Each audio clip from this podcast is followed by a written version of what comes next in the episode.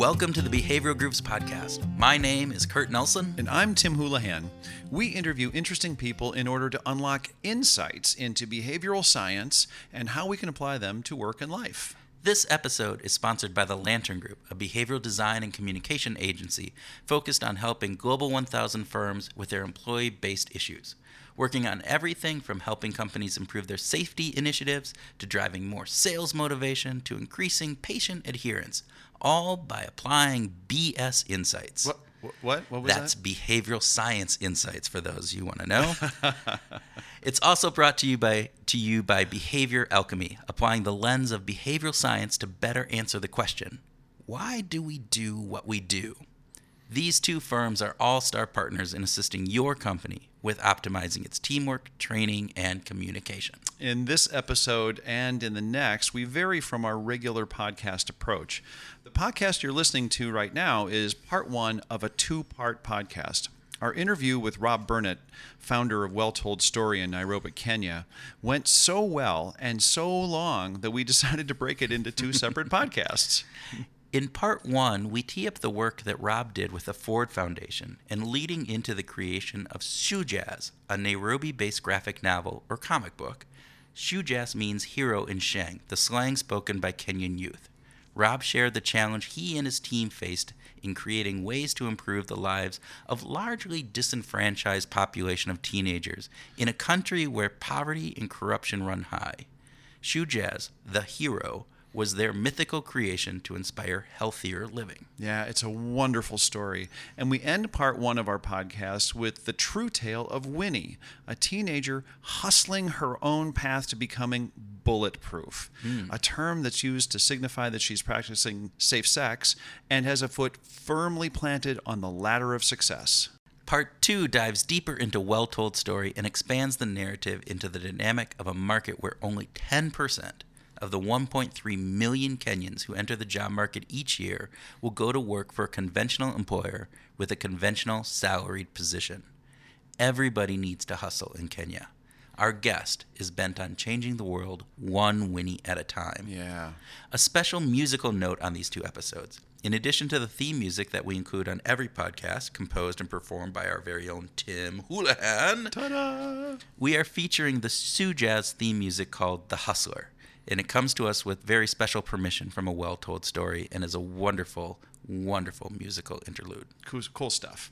So, whether you're commuting to work, you're working out, or you're out for a walk, we hope you enjoyed this first part of the two part Behavioral Grooves interview.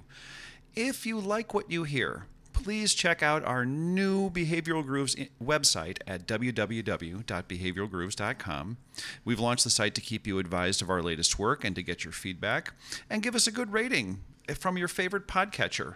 Uh, you know, even though we're listened to in 54 countries, we still want your support on the podcast. We want to feel your podcast love. so, so let us know how we're doing. And right now, please enjoy part one of our discussion with Rob Burnett. There's a new boy in town. Tutaexchange mateachings kibaos alive. Is he a doctor? No. Tutainua na kipesa. I mean, is he tall enough? No. Mimi na millions of Kenyan youths. Is he a majesty? We kijana, what's up? Jina lako ni? Mimi DJB nakuletea Shujaz Radio Show. Youth, love and hustle. Love and hustle. Yeah, yo, come on. Do it. Welcome, Rob Burnett, to the Behavioral Grooves virtual studio today. Welcome. Hi. Thanks for joining us. We are uh, we are excited to have you here, and uh, all the way from Kenya, and uh, talking about uh, the persuasion, the world of persuasion, and uh, seeing how that applies in a whole variety of things, uh, including branding and and nonprofits as as well. So. Um, so welcome and and thanks for your time today. We're going to start with a little speed round. And uh, so, Kurt, would you like to get started with the speed round for Rob? I, I would love to start. So, Rob, uh, if you had to pick between being a lumberjack and being a salmon fisherman, what would you pick? Salmon fisherman the whole way. Michelangelo or Monet? Michelangelo. Riding a bus from Alaska to Boston or hitchhiking all the way? Hitchhiking, come on. So, Rob, actually, you you hitchhiked from Alaska to Boston back in uh, some youth of your your life. You want to just a couple words about that? I'll tell you the trick to hitchhiking in uh, back in the back in the day. I'm talking about '92. I think I did it. Uh, was to, we my friend and I we had our we had those sleeping mats, those incredibly thin and uncomfortable sleeping mats, Yes. and we- we would write on the map, We would write the name of the next town. Uh, and the theory was then that if some psychopath picked us up hitching, then we could just alight at the next town. Thank you very much. So that if, but if it turned out that they were agreeable, then we could say, well, actually, we're not going to the next town. We're not going to Haines Junction or Ketchikan. We're actually going to, you know, Uh-huh. uh, Seattle or you know Minnesota. And Yeah. uh, so that was our trick. And we started off in in in Haines Junction, I think, which is in Alaska. And we we finally got out in Boston. Uh, many many, and we run out of mat. You know that we kept rolling it. I don't know where that mat is. It would be a piece of fabulous uh, personal history now if I still had it with all those different names of the towns we went to. And uh, and we had a couple of psychos pick us up, but on the whole, we met wonderful people who gave us extraordinary uh, hospitality. And I'm sure there's probably some wonderful stories from that. It, it's interesting. You, we, we're we're going to talk about persuasion and some other things today, but th- there's probably something to be said about saying having somebody pick you up because they they're probably thinking the same thing. Oh, they they were psycho. I only have to bring them that mile or two down the road. There you have it. I hadn't thought of it in those ways, but absolutely, that's what was going on. This was our our, our risk reduction or risk mitigation strategy for both sides. Uh, I brilliant. think the other thing was that my friend hid in the bushes, so that uh, only one of us was visible as the hitchy. You know the. Uh, and then as soon as the car slowed down, the other guy would leap out and, and uh, start pushing his bag into the back of the pickup.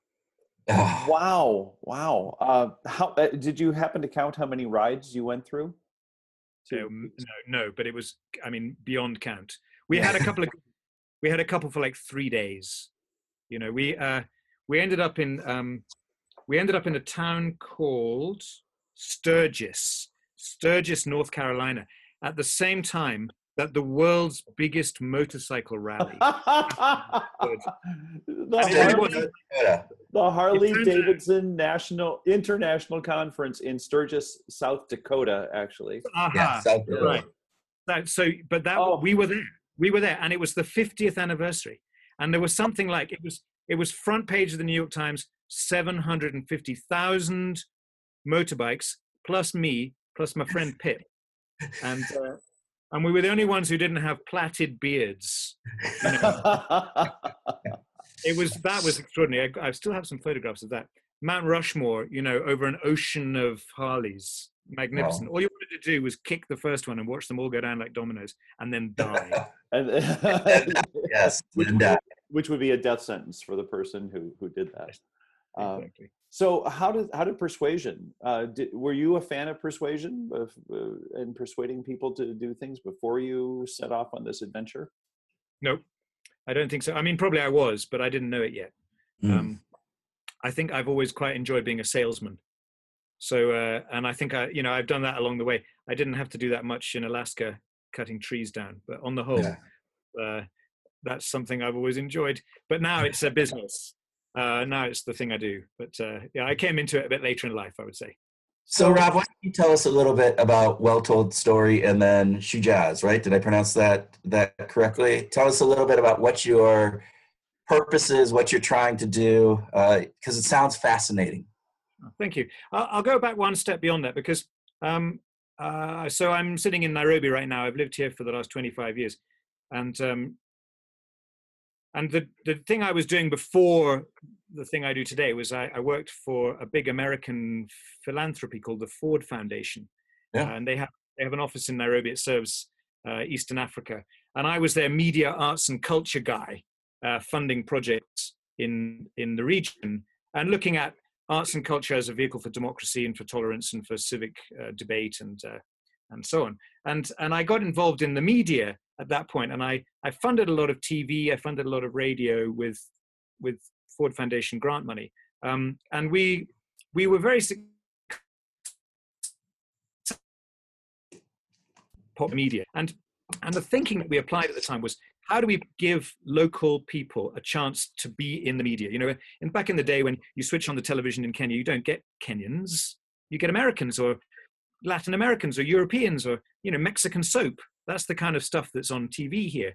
So it was like, well, shouldn't we ring fence some piece of the television world for us? You know, for local voices. So it came around the same time that digital TV was becoming very inexpensive. You know, you could shoot stuff very simply and cheaply. You could edit on your laptop. So it's becoming more and more accessible. And so we suddenly found we had three, four, five million people watching TV shows that we were producing um, because we were making local content and and we were doing it relatively well, and we were telling local stories, and we were giving local people a chance to be the face of media. So so after a while, I I, I kind of got frustrated that while we were doing this, we were still laboring as the Ford Foundation to address other big issues. So we were talking about uh, reproductive health or environment or uh, uh, governance and democracy. And, and yet, the things we were trying to achieve, all of them would only be achieved once we had millions of people changing the way they thought and the way they acted around these key issues. And yet, we were not at that stage harnessing the power of media in an effective way to advance those goals. So at a certain point, I, uh, I, I, I, I, I, quit my job at the Ford Foundation, and, and after a while, I set up this thing, Well Told Story, that I'm, I'm, I'm leading today. Um, and it was really about that to say, well, how do we make a big conversation happen about okay. importance? And, and at that stage, agnostic about the channels, just saying, can we cause a conversation to come together around really key ideas that if we don't tackle them, if we don't build a fresh consensus, we're Mm-hmm. not going to make the change that we know to be important happen. Were there Um, specific topics that you were interested in the, uh, were- uh, the, with regard to these conversations? Were there specific things that you thought these are some of the ones that interest me the most and uh, that are were engaging you? Great question. So, so around that same time, something cataclysmic happened in Kenya, which was the election of late 2007, early 2008 went wrong. And for the first time, Kenya rocked on its foundations. Mm. And actually, it came quite close to civil war.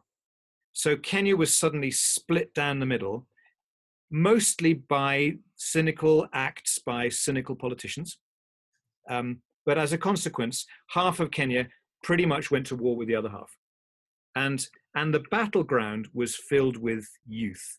It, were young, it was young, out of school, unemployed young people who were mustered by leaders, political leaders, and set upon one another to achieve the personal political gain of a few cynical leaders.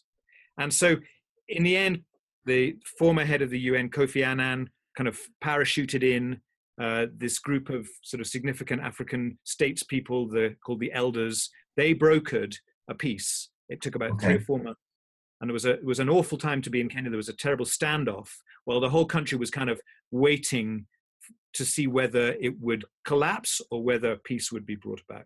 And so peace was found. But in the aftermath of that, it became clear that the challenge, one of Kenya's biggest challenges, was young people. This enormous and extremely rapidly growing demographic of under 20s or under 25s who are out of school, who haven't got into further education, who aren't finding employment, and who are having to make their own way, and who are not served by formal information systems. So these are people who are not in school, who aren't in college. So how are they learning? How are they getting ideas? How are they getting information? Um, at a time when the, the media in Kenya, as in most of sub-Saharan Africa, is entirely private sector. So there is no public service media.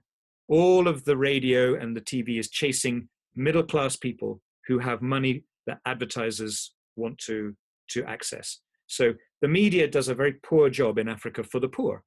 It chases people with cash.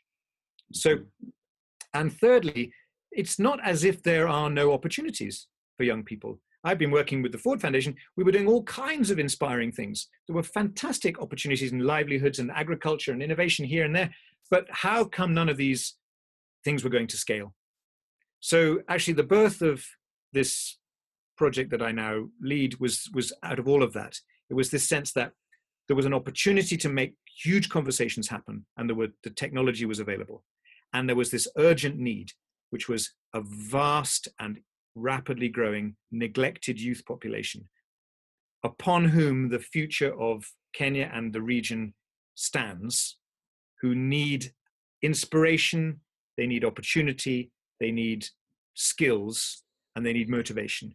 And actually, can we put all of those things into a media experience that can build the positive energy which is there into new initiatives, into positive change, into agency, and into development? And, and that's what we've been doing. Uh, Kurt, you're on mute right now.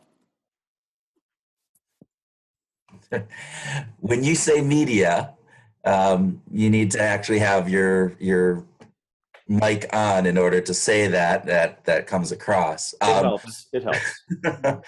but you were talking earlier about being almost agnostic over the channel. So you're looking at a wide variety of media. Help us understand what what you've done then subsequent. So you started this focusing on youth, obviously all the issues that you had in Kenya back then. What was what was the process for moving forward then in bringing some of that media attention to that poor population and what were you trying to accomplish? So, so we call the business well told story. So we have a kind of faith, a belief in the power of a good story to get people's attention and to cut through the noise. And I think we've all experienced that. You know, the great teacher that we had was the storyteller. And, and we all know the difference between a story told well and a story told badly. And the fact that a good story, you don't only connect with it rationally, you connect with it emotionally. And I think so. To begin with, the, the, the, the first point in this journey was to say, well, let's have faith in the power of the story to be transformational. Let's lead with a story, and then we'll deliver the story on whatever platforms we can find, which are going to connect to the people we care about. So, so the story we wrote is the story of a of a DJ, of a pirate DJ, and he's a 19 year old kid who left school last year. He didn't get into college, and he hasn't got a job. But he has a secret. He's built a pirate radio station in his bedroom, and he's able to hack into the frequencies of any radio station he likes with his radio show. And his show is called Shujaz FM. And it's a Shujaz means heroes in Sheng, which is the slang spoken by Kenyan youth. So Heroes FM is a call out to young people. Don't wait. Good stuff is not coming. If you've got something that's working for you, you need to share it. You need to tell me, the DJ, and I'm going to tell everybody else.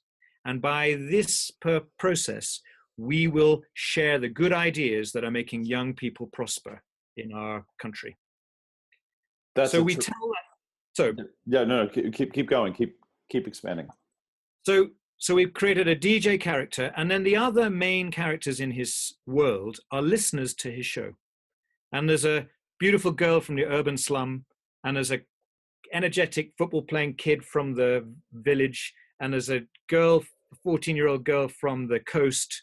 And each of them has a mom and a dad and a boyfriend or a girlfriend, a big brother, big sister, an evil uncle, a corrupt local chief. And each of them basically has an adventure every month and they they call it in to the DJ, and the DJ talks about it.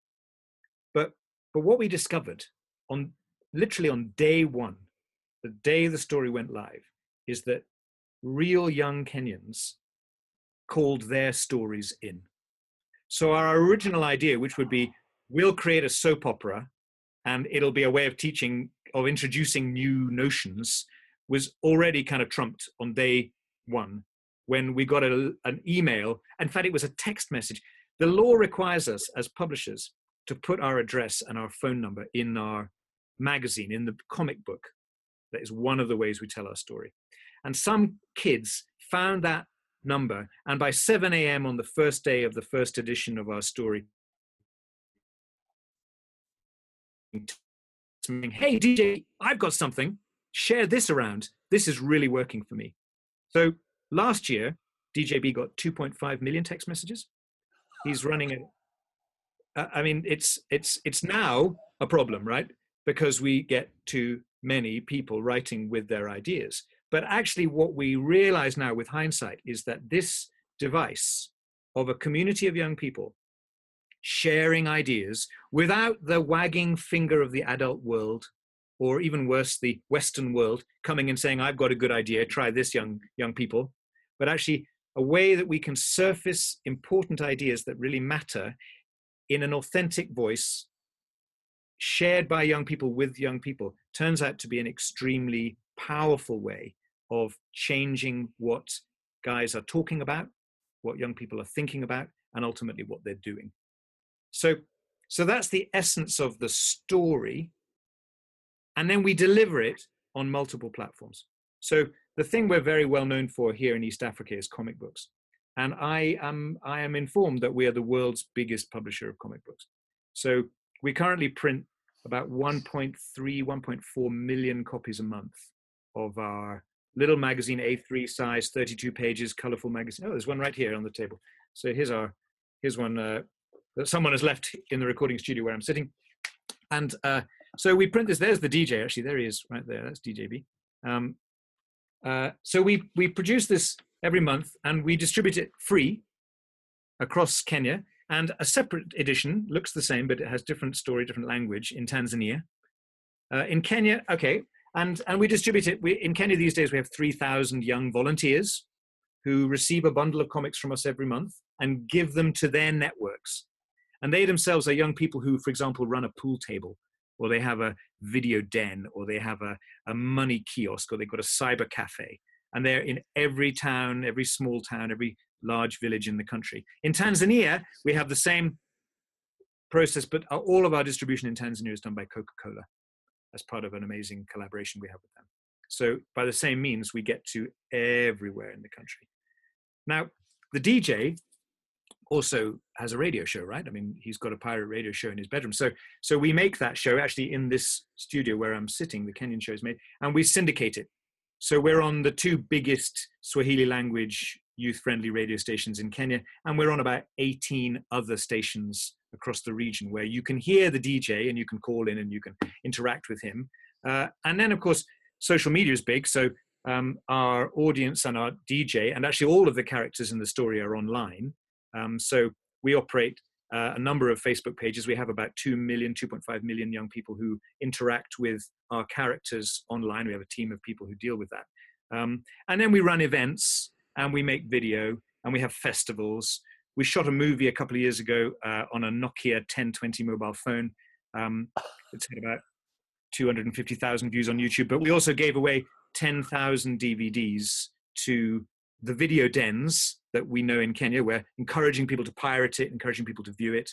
Um, we so so so we tell this story across all of these platforms, um, and we weave a monthly cycle of stories through the comic, through the radio, and through the social media platforms, through the events, through the video.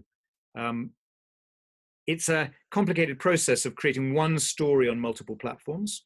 Um, we have won two Emmy Awards for it, so we're good at it. Uh, it turns out uh, we're the only people in Africa to have won two Emmys, um, and we've been, you know, we've picked up a few other awards along the way. So it turns out, who knew, you know, we we could do that because uh, I'm certainly not a media maker by profession, and sometimes that's a good thing, right? Um, Mm-hmm. Didn't know didn't know what we were doing wrong, um, so we just went ahead and did it. Uh, and and in the process, we picked up a big audience. So in Kenya, we reach just over 50% of all 15 to 24s.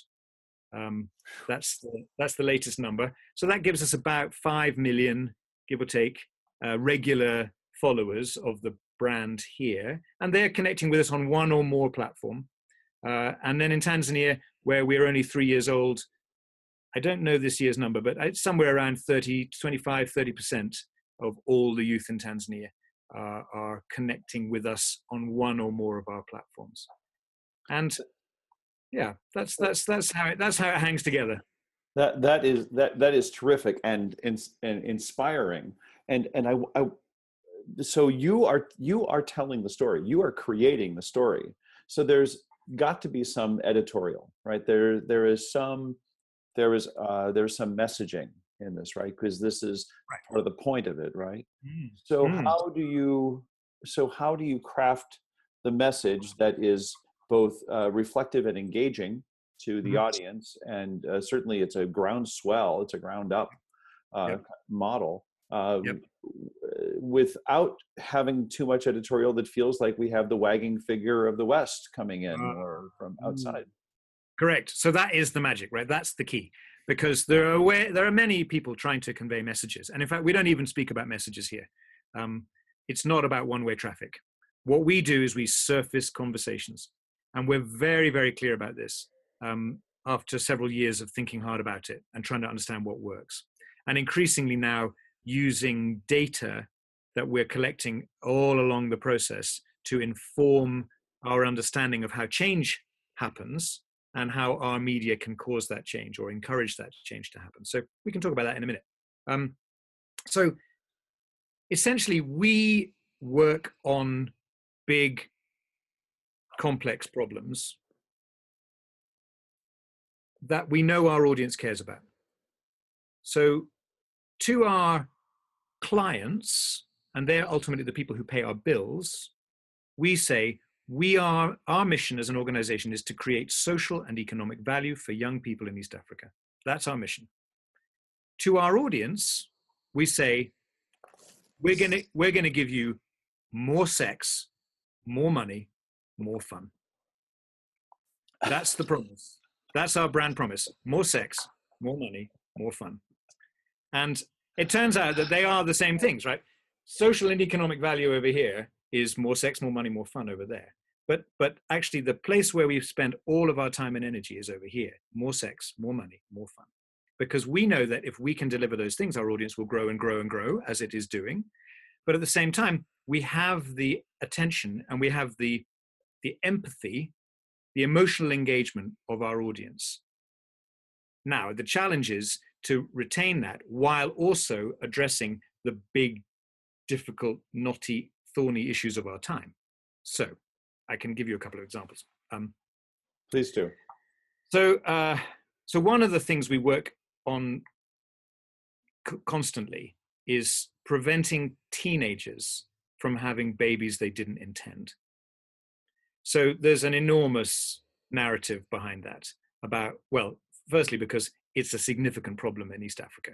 Yeah. I mean, there's a very, very high rate of teenage pregnancy, um, mostly unintended teenage pregnancy. And then, of course, the statistics on the fortunes of young people who get pregnant, particularly young girls, and even their their, their boyfriends, their husbands, you know, it's just, it's never a good thing for a teenager to have a, an unintended pregnancy.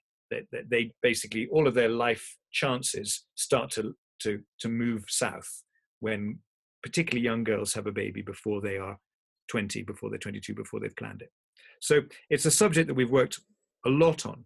Now, so here's a conundrum contraception, certainly free condoms, are available probably from 10 places within a five minute walk of my office.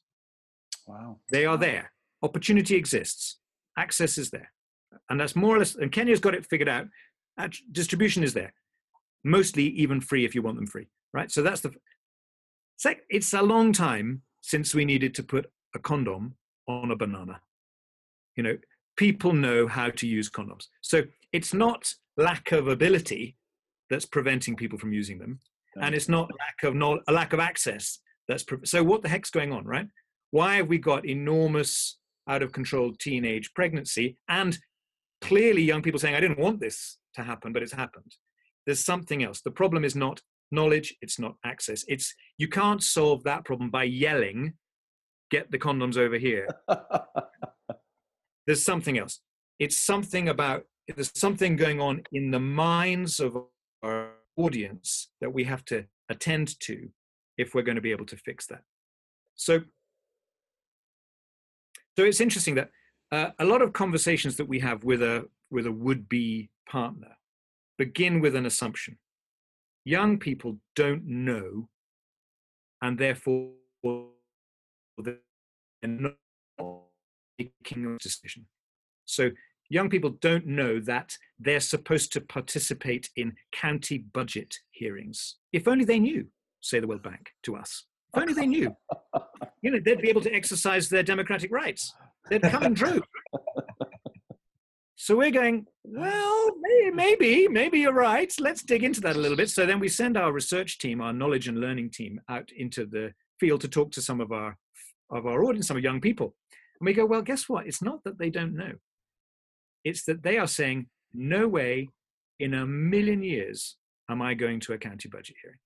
Mm-hmm. Wild horses will not get me to that county budget hearing. It's not lack of knowledge. No. There's actually there's an actual rejection of that behavior. And and contraception in this case feels not unlike that. There's an assumption from some agencies, some partners that we've spoken to, which says, if only these girls knew, if only these young men knew. So all we have to do is enlighten, we have to send them a message, we have to bring them to enlightenment. If they knew what we knew, they would you and of course that's a massive simplification. It turns out they are extremely well informed. They know a huge amount about contraception and they've formed an opinion. And the opinion is it's not for me. It could be for me later, you know, when I'm a bit older, when I'm a mum, you know, when I'm married, when I reach that stage, yeah, probably I will go and stand in the queue at the family planning clinic. But right now, age 16, you've got to be kidding me. You know, and then the reasons just stack up. What if my mum saw me? You know, I'm supposed to be a virgin, the girls from school, my reputation, I've got no time, it's too far. I mean, there's a million reasons why girls are saying, it's not for me, it's not for me. Plus, actually, my life's not that good. Maybe a baby would make my life better. Maybe the guy who wants to sleep with me says he loves me. And maybe feeling love and belonging is the thing I want. Ah. So, so we've run a very interesting and actually it turns out very successful campaign on this, and it was based on a couple of insights. And so, the first one came when we were in a pub in a town called Bomet, which is four hours, four long bumpy hours of driving from Nairobi. So it's a provincial town, and there's got one big hotel in the middle, and we used that to run a couple of focus groups two or three years ago. And and after the focus group had gone away, and we were left there sitting chatting to the manager of the place, and he told us along the way that he had 20 girls waitressing in his hotel, in his restaurant, pub, bar, and he reckoned that all of them were single, and he thought that all of them had a baby at home. And it was like, oh my goodness, that is the thing we're here to try and figure out. Yeah. So we said, okay, if it was your job to get the girls who work here onto contraception, how would you do it? We said, because that's our job. And he answered without hesitation. He said, easy. I'd promote them. We said, what, what do you mean you'd promote them? He said, well, as soon as she stops being a waitress, and now she's on the other side of the counter and she's serving the beers and she's writing receipts and she's taking money. When she becomes a cashier, you can be certain she's using contraception then. So in there is a is a fantastic insight that actually it's not about access, it's not about knowledge. It's about the journey that that young person feels that they're on there's a story that that she's telling herself. And and today her story is i'm at the bottom of the heap. I'm a waitress. If the customer says can sh- can he take me home? I'm going to say yes. If the customer says he loves me i'm going to love him back. The day she steps to the other side of the counter something invisible but profound has changed. Her foot is now on the bottom rung of a ladder that leads somewhere better. And the moment that she feels her foot is on that bottom rung, her the, the story she's telling herself changes. She says, Oh wow, I'm onto something good. I'm going to keep doing this and I'm going to protect tomorrow because I know that a baby tomorrow will interfere with this journey that I'm just starting out on. This is so fabulous. Kurt and I have been talking about uh, self identities uh, just in, in, the literally in the past 48 hours. We we've been traveling together, and uh, self identities are such an important aspect of how we interpret the experiences that come into our lives. Right? What's the lens that we're using? Right. And, and Rob, it's it's very interesting because I've been taking notes, as you probably haven't seen me turning away here. I've been fascinated, by the way, Kurt. I've been noticing you taking notes, and I've been loving it. You just you look so good taking notes. Because I don't normally do this, but it's this is fascinating. So I, I know you're not a behavioral scientist, but when you're talking about all of these things that you're doing, bringing in story to connect on that emotional and not a rational level, that is that's behavioral science. We know that change happens not you can tell people rationally they should be doing things, but until there is this emotional connection, you are not going to get sustainable change, right? It, it's that, you know. Because then it becomes those. intrinsic. Yes. And it shifts from extrinsic, the wagging finger, to intrinsic, which is my own decision. I want to do that. And you're telling a story, as, as Tim was saying about the, you know, getting people to think differently. And so all of a sudden, we have self identities, self schemas, but this idea of our future self now on a path mm. is a strong motivator for how do you get people uh, all right if i'm not on a path why would i do the behaviors that are you know going to take me down it because i'm not even on it once i can see that there's a, a journey that i can get to whatever castle on the Mm-hmm. hill now i want to take now, now i'm that person I've just yeah. become that person. Exactly. So I think of us as we're shining a light, a little pool of light right in front of people's feet. And we're saying, come on, step, just step into the light. Step yeah. into that light. It's so easy. There's, there's nothing stopping you. So, so the insight from the bar Bomet has led us to a whole, a, now we're into our third year of a, of a, of a campaign in our media which essentially builds on that insight. And and and it's constructed largely around role models.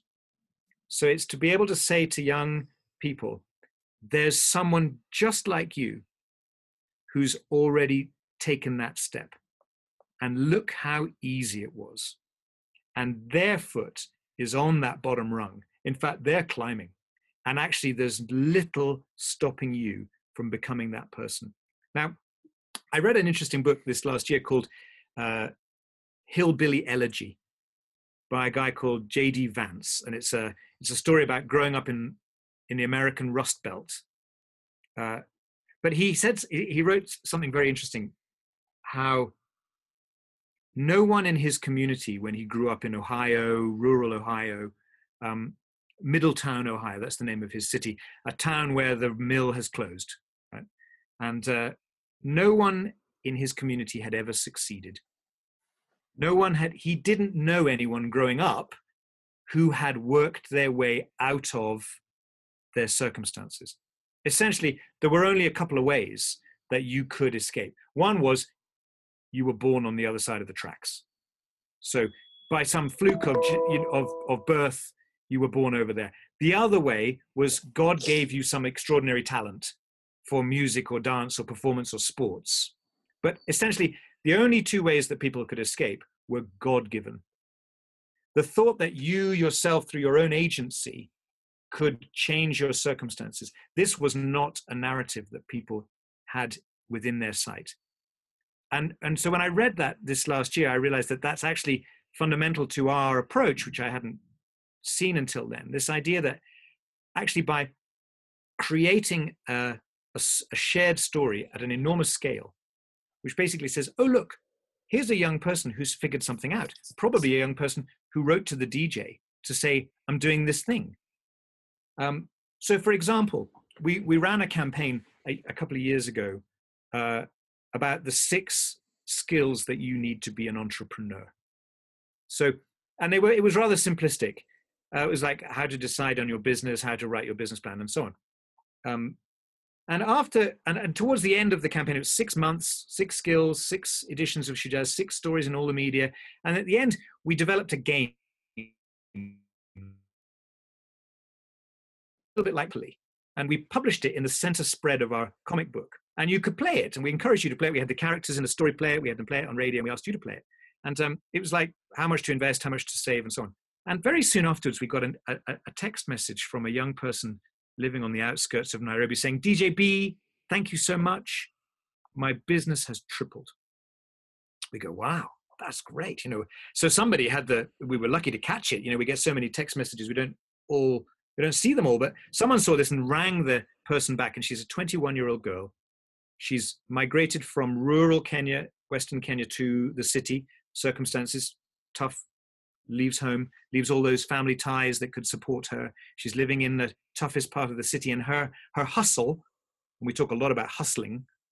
Her hustle is that she sells hard-boiled eggs to construction workers.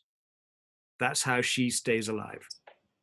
We call that a teaspoon hustle. It's like entry level, right? She sells a tray of eggs per day.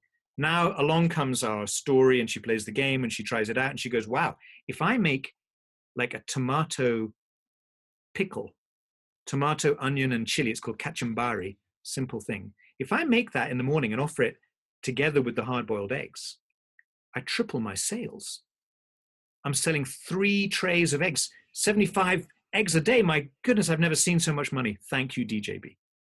So so we send the DJ, well, we send an interviewer, because of course the DJ between you and I is not a real Right. guy. Right.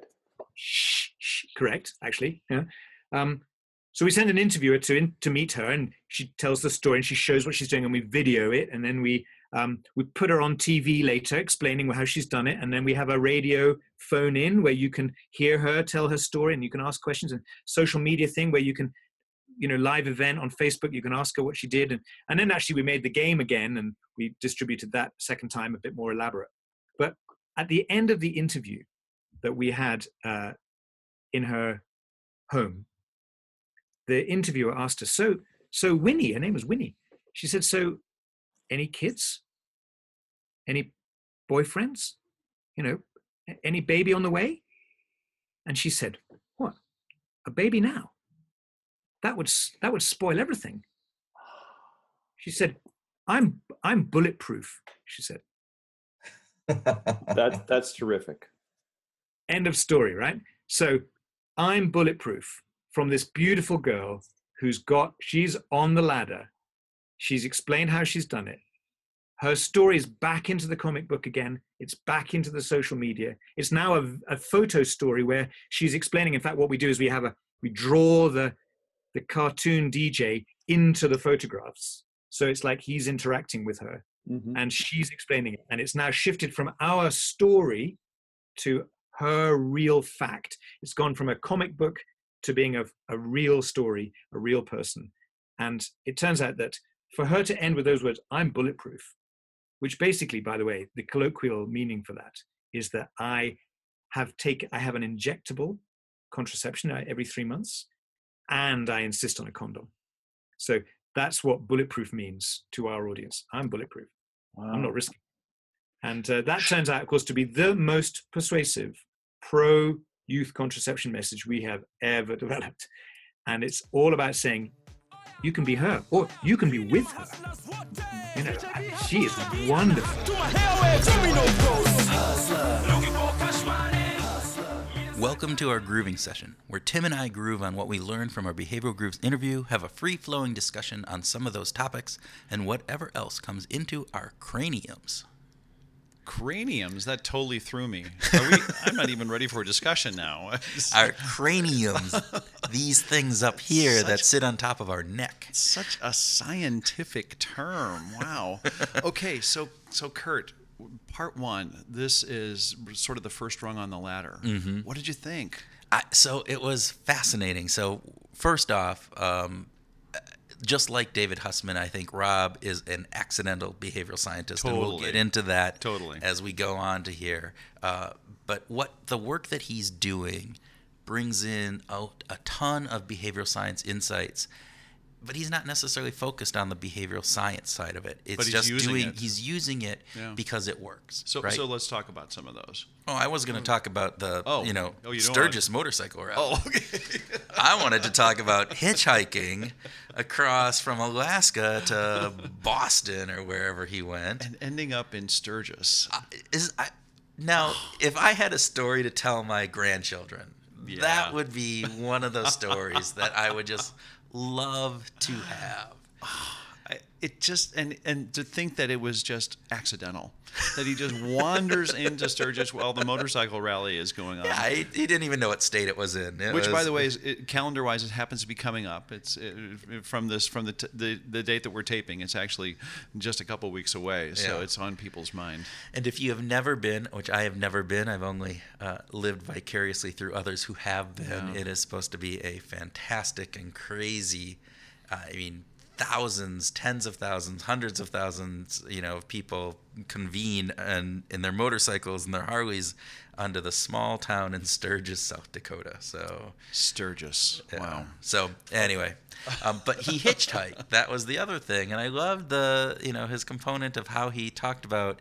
Hey, I'm gonna just put the next town on our little mat, sleeping mat. That that's where we're going to in case there's we get Right.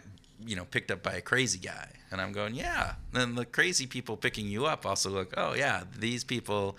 I only have to bring them to the next town the if next they're really town. crazy. So That, that's kind of a little behavioral science thing. That's a, a little nudge. a isn't little it? nudge of saying, yeah. it's okay. And then the other, you know, his friend, you know, hiding in the bushes. There you go. so, what do you think about what the work that he's doing, Tim? Well, it, uh, it it reminds me of the East model that was developed by the uh, Insights team, the UK Insights team, where they talk about East as this model of being easy, attractive, social, and timely. Right. And uh, it seems that Well Told Story has sort of orchestrated all of the Shujaz. Uh, comic books around um, easy, you know, a- uh, easy, attractive, social, and timely. Yeah, I mean they have they have the various different modalities. So they have the comic book, the radio station, the The- the social the, media, the TV, the the, social media. yeah. So it's easy to get. It's it's it's widely distributed. The comic books are given away free, so it's easy to to come across these. Um, uh, with that, I think it's also easy within the comic book when he was talking about some of the um, business lessons and the models that they had identified, and they actually just put that as a centerfold inside of the comic book. Yeah. So you're reading the comic book. You're not looking to get a business uh, lesson on how to become a better business person, but it's right there and it's easy to fill out. And the messages are attractive. And then there's the social side is so huge. Oh, it's yes. so huge in this and so powerful. I think it's a great lesson for us to take into the corporate world to think that the social component of of any kind of behavior change initiative is so deeply undervalued in uh, in, in at least in, in most global corporations that, that you and I get to work with. Right, and, and the component where they're using social proof, right? The the stories that they're telling are highlighting these people who have succeeded or from the, within the tribe. From within like, their like, tribe, Like, I know you. I recognize you. Oh, you're succeeding. you're Wow. like me so there's an element of self-identity that comes into this the whole component of self-schemas and how you think about yourself and you can now see for yourself that somebody just like me was able to overcome the situation that I have been stuck in and I might have felt like I literally was stuck in this situation but I can see that others have climbed out and have done these wonderful things. And so that social proof, that element of saying, others just like me have done this, um, I can do it myself. I also like the fact that uh, Rob tells the story of sitting in a pub and uh, having a conversation with another intellectual, for lack of a better word, and the bartender pipes in and says, "I know how to solve that. I can, I can figure that out." Make make them bartenders, right? Just, Don't just give them a promotion. Yeah. and magic happens. Yeah. magic happens at that point. And, and again, when you look at that, you look at that simple component and you bring the behavioral science element into it, there's an emotional component that gets into uh, an element of hope, right? So as a waitress, there isn't much hope because your ability to climb that social ladder, to have the income, that prestige, the, the all those things that come with being a waitress in Kenya versus being a bartender Yeah. in, in Kenya. Um, and that slight difference is really powerful in being able to change somebody's self identity, their viewpoint of the future, giving them that hope of a better life. And that hope, that progress that they can map out now, is really powerful in a motivational So perspective. this is uh, this says to me two things. One is the the the actual differences between a uh, waitress and a bartender are highly environmental, right? Mm. That they're highly sensitive on an environmental level. That in Kenya is a really really big deal. Um, in Milwaukee, it, maybe it's not such a big deal, right? But Why are you picking on Milwaukee? just because we were talking about Summerfest last time. So, Milwaukee is a beer town, and yes, there might be a big difference there. there. Could be. There could be, but but my, my point is that that um, that within a corporation, if you're looking for, you have to look carefully at the culture of the organization to find out where where are those big jumps. Where are the big leaps of going from one job title to the next is a meaningful and uh, is something that really conveys something to the to the community as well as to to the uh, person themselves. Well, and it goes back to um, the interview we did, and I'm forgetting her name, uh, where we talked about the scope of influence. Um, Oh, and that- where that was three- Silk- that was Silky Britton, There yeah. you go. Where Silky was talking about, you know, doing that the um, influence mapping within an organization and understanding who are those connectors, who are those individuals, and I think that's again something that Shujaz has kind of done is they've they've tapped into some of those connectors within that Kenya tribe or community, and they've gotten them on board, and with that, the the power of that is really really impactful. So just to follow that East model out, easy, a- uh, attractive. You have a fun comic book. You have social media. Totally. You have an FM radio broadcast. There's there's elements that, and they're young. You know, it's that 19 year old, you know, The guy hero. who the hero. Yeah. Uh, uh, uh, timely, timely, uh, uh, oh, and social. Of course, we talked about social, but but it's also timely. I mean, this is they, they've got stuff going on all the time, Mm-hmm. right? It's it's not just uh, you know a quarterly periodical that comes out. Right. This is the kind of thing that they've got stuff being updated, and the, the team. Uh, Rob didn't get into this specifically, but I've seen on his website, on Well Told Stories website, the the folks who are working on this are right in the heart of the demographic that they're trying to reach. Yes. So they're not trying to be. Uh, well told story is not trying to be some you know old dudes you know shaking their finger at the young dudes this is absolutely within this is all within community which i think is just terrific So it's not us. Uh, it's not you or me trying to tell these kids. Back in my day, Yeah. when i was young this is how we did it. that, that's right Stay off my lawn. that's exactly it So, no, I, I think there's um, some really interesting insights that you could even take from that perspective and apply into organizations, right?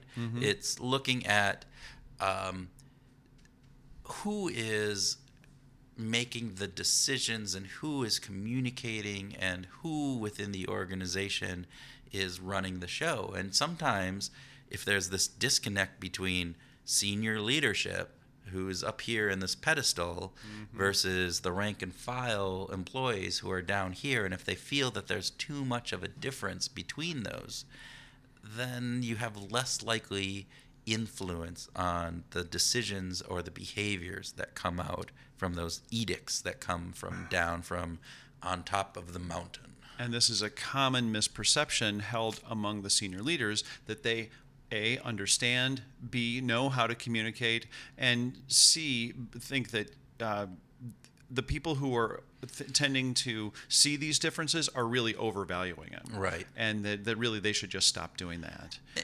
And those are three big misses as far as I'm concerned. I agree. I think those are huge misses. Um, and, and I wonder, and this is just a brain fart right now. Uh, but you look at many of the highly successful uh, tech companies that have been out in the past 15, 10 years, and you look at them, and those were often led by people who are of a younger generation who have, Yeah. have fit into this new ethos. And so So they're creating organizations that have a different look and feel to them. they are creating a different type of organization. They have a different sense of, of you know, uh, opportunity and understanding not only their employee base but potentially the market base that's out there. And so you wonder if in 10 or 15 years the leadership of that hasn't, you know, moved down in with the the way the rest of the world has moved and the demographics, are they still going to be able to maintain that? Or are they going to become the old guard and the stodgy, back in my day, we did it? That will be interesting to see. Has any generation escaped that element of when they get older, of having that sense of uh, endowment that I know something that you don't know? Yeah, I, I'm sure there's individuals. You could probably pick out individuals. Um, but I, I wonder across the board if that's going to happen. That someday we'll see a 75 year old Jeff Bezos. Uh, ta- you know, shaking his finger, saying, "If you just would have done it this way." Mark Zuckerberg. Mark. Zuckerberg eventually getting to a point where he's like, "Well, if you just would have done it this way." Yeah, who knows? We'll see. All right. Anything else at this point? Uh, this part one of our two part Rob Burnett series. No, I'm going to hold off talking about music until the end of part two to try to get our listeners into part two so they can get to the very tail end so that we can talk about music. All right. Is that a great teaser? That is a great teaser, Or and not I am smiling huge because I didn't have anything prepped for a music conversation, and I need to prep myself for those music conversations. So, with that, everybody, thank you for listening, and please tune in to part two of our series with Rob Burnett.